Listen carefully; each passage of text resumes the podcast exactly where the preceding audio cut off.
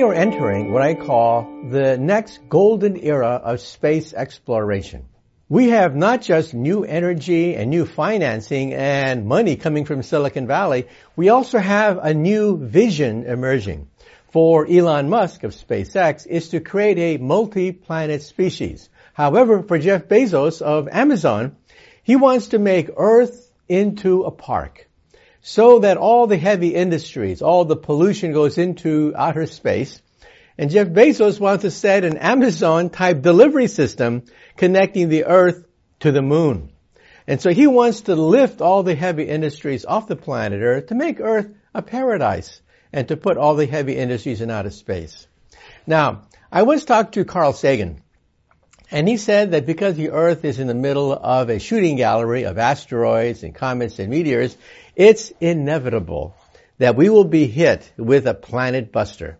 Something like what hit the dinosaurs 65 million years ago. We need an insurance policy. Now, he was clear to say that we're not talking about moving the population of the earth into outer space. That costs too much money. And we have problems of our own on the earth like global warming. We have to deal with those problems on the earth, not fleeing in outer space. But as an insurance policy, we have to make sure that, that humans become a two-planet species. These are the words of Carl Sagan. And now, of course, Elon Musk has revived this vision by talking about a multi-planet species. He wants to put up to a million, a million colonists on the planet Mars, sent to Mars by his rockets, financed by a combination of public and private funding, including fusion rockets, ramjet fusion rockets, including antimatter rockets. Some of these rockets, of course, their technologies won't be available to the next 100 years. However, the laws of physics make possible sending postage stamp sized chips to the nearby stars. So think of a chip, perhaps this big, on a parachute, and have thousands of them sent into outer space, energized by perhaps 800 megawatts of laser power. By shooting this gigantic bank of laser energy into outer space, by energizing all these mini parachutes, you could then begin to accelerate them to about 20% the speed of light. This is with doable technology today. It's just a question of engineering. It's a question of political will and economics, but there's no physics, there's no law of physics preventing you from shooting these chips to 20% the speed of light. That means Proxima Centauri, part of the Alpha Centauri triple star system, could be within the range of such a device. Now think about that. That means that within 20 years, after 20 years of launch, we might be able to have a, the first starship go to a nearby planet. And it turns out that Proxima, uh, Proxima Centauri b is an Earth-like planet that circles around the closest star to the planet Earth. What a coincidence. So it means that we've already staked out our first destination for visitation by an interstellar starship. And that is Proxima Centauri b, a planet that goes around one of the stars in the triple star system. And so this could be the first of many different kinds of starship designs. But remember, we're talking about the future of humanity. If Elon Musk wants to put a million settlers on Mars, you have to have a million hammers. You have to have a million saws. You have to have fleets of workers to begin the process of building things unless you create the first self-replicating robot. With one self-replicating robot, you get two, then four, then 8, 16, 32, 64, until you have an army of these robots that can build cities on Mars. And so that's the weak link. Everyone dreams of having these gigantic domed cities on Mars. It's part of our science fiction heritage. But who's going to build these domed cities? I say they're going to be built by self-replicating robots robots that can make copies of themselves by mining the minerals that are already on Mars. And then beyond that, who knows, maybe our destiny really does lie in outer space. Remember that on the earth, 99.9% of all species eventually go extinct. Extinction is the norm. We think of Mother Nature as being warm and cuddly, and for the most part she is, but sometimes the savagery of Mother Nature is revealed, and if you don't believe me, dig underneath your feet. Right under your feet, right now, are the bones.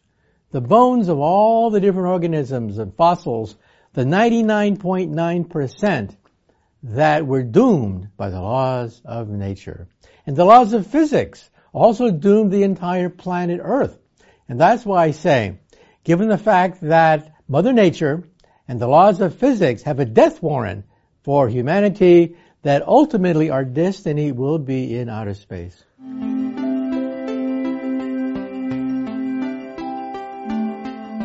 In the history of science, we've had some big projects that galvanized entire nations. First, we had the Manhattan Project, which gave us the atomic bomb.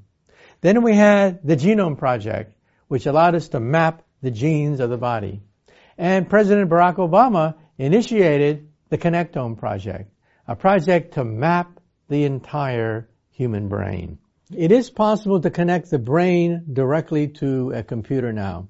Stephen Hawking, the late physicist, my colleague, if you watch videotapes of him and look at his right frame, you'll realize that there was a chip in his right glass that communicated by radio with his brain. The chip in turn communicated to a laptop and it allowed him to type mentally. So we can now have telepathy. We can now combine minds with the internet send memories, send emotions on the internet. And who's paying for it? The United States Pentagon. The United States Pentagon has already donated over $150 million for GIs from Iraq and Afghanistan who have spinal cord, cord injuries. We can now bypass the spinal cord and connect the brain directly to the muscles of our body. And in fact, Iron Man uh, it's possible to create an Iron Man exoskeleton. At the World Cup games in Sao Paulo, Brazil, there was a man who kicked the football and started the soccer games. Now, what's so important about that? That man was paralyzed. He couldn't move. At Duke University, they suited him up with an exoskeleton connected to his brain, and he was mentally able to walk and then kick the football initiating the World Cup games. Now that's today. You can imagine what it's going to be like in the future now when we have direct brain computer interface. Eventually computer chips will cost a penny, which is the cost of scrap paper. They'll be everywhere and nowhere, including your eyeball in your contact lens. You'll blink and you'll be online. And who were the first people to buy internet contact lenses? college students taking final examinations. They will blink and see all the answers to my exam right there in their contact lens. And this could be very useful if you're at a cocktail party and there's some very important people there that could influence your future, but you don't know who they are. In the future, you'll know exactly who to suck up to at any cocktail party. On a blind date, they could be great because of course your blind date could say that he's single, he's rich, and he's successful. But your contact lens says that he pays child support, that he's three times divorced, and the guy is a total loser. So yes, we're going to have almost infinite knowledge. And then beyond that, we will communicate mentally. That is, we'll be able to think about emails, think about images, memories, and send them on the internet. Already we can record memories. We've been able to record small memory, short memories in mice. Now it's being done on monkeys. Next, Alzheimer's patients. They'll push a button and memories will come flooding into their hippocampus. And maybe one day you'll push a button and have that vacation that you've never had. So we're entering a new era where the internet itself could become BrainNet. BrainNet could replace digital internet. Instead of zeros and ones, you'll send emotions, feelings, memories on the internet. And of course, teenagers will love it. Instead of putting a happy face at the end of every sentence, they'll put the entire emotion their first dance, their first date, their first kiss right there on the internet. And that's going to revolutionize entertainment. Because remember the talkies? When the talkies came, the silent movies went out of business. No one wanted to see Charlie Chaplin when you could hear actors talk. So movies are nothing but sound and a screen. Think of what'll happen when you could feel emotions, sensations, feel what the actor is feeling. Then the movies will seem so barbaric. They'll seem such like a dinosaur technology once we have BrainNet capable of sending emotions, feelings on the internet.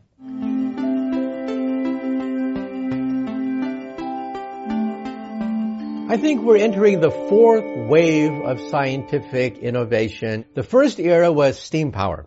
When we physicists worked out the laws of thermodynamics, we could calculate how much energy you get from a lump of coal to energize a locomotive or a steam engine or a factory. That was the first big breakthrough. The second wave of innovation and wealth generation was electricity and magnetism. When we physicists worked out the laws of electromagnetism, that gave us the light bulb, it gave us television, radio, gave us the electric age. The third revolution took place when we physicists worked out the transistor and the laser, opening up the world of high technology. The fourth wave is at the molecular level, and that is artificial intelligence, nanotechnology and biotechnology. In fact, I think the synergy between biotechnology and artificial intelligence is going to revolutionize everything around us. First of all, the job market is going to explode in that area because baby boomers are aging. And baby boomers have disposable income. They want answers now to their problems, not next year. And so there's going to be plenty of money involved with people who want to find cures for horrible diseases like Alzheimer's, Parkinson's. At the present time, we have no cure for these, but tremendous amount of effort is now being redirected toward illnesses of old age. Also, take a look at cancer research. We're going to have a magic bullet against cancer using nanomedicine. That is individual molecules in cells that can target individual cancer cells using nanotechnology. And the next big thing is when your toilet becomes intelligent. In the future, your toilet will be your first line of defense against cancer because your bodily fluids, blood and your bodily fluids contain signatures of cancer colonies of maybe a few hundred cancer cells in your body, maybe years before a tumor forms. Think about it for a moment. There are people watching this program right now, right now, who have cancer growing in their body, maybe a few hundred cancer cells in a colony, but they won't know it for perhaps 10 years when you have 10 billion cancer cells growing in your body forming a tumor. We will have what is called liquid biopsies, DNA chips, that allow us to search for the signatures of cancer colonies of 100 cells. Cancer genes, cancer enzymes, cancer proteins circulating in our blood and bodily fluids. So in other words, one day your toilet will tell you that you have cancer. Do something. You have 10 years to do it. So in other words, ladies and gentlemen, what I'm trying to tell you is, in the future, the word tumor will disappear from the English language. We will have years of warning that there is a colony of cancer cells growing in our body. And our descendants will wonder, how come we feared cancer so much? Cancer is going to become like the common cold.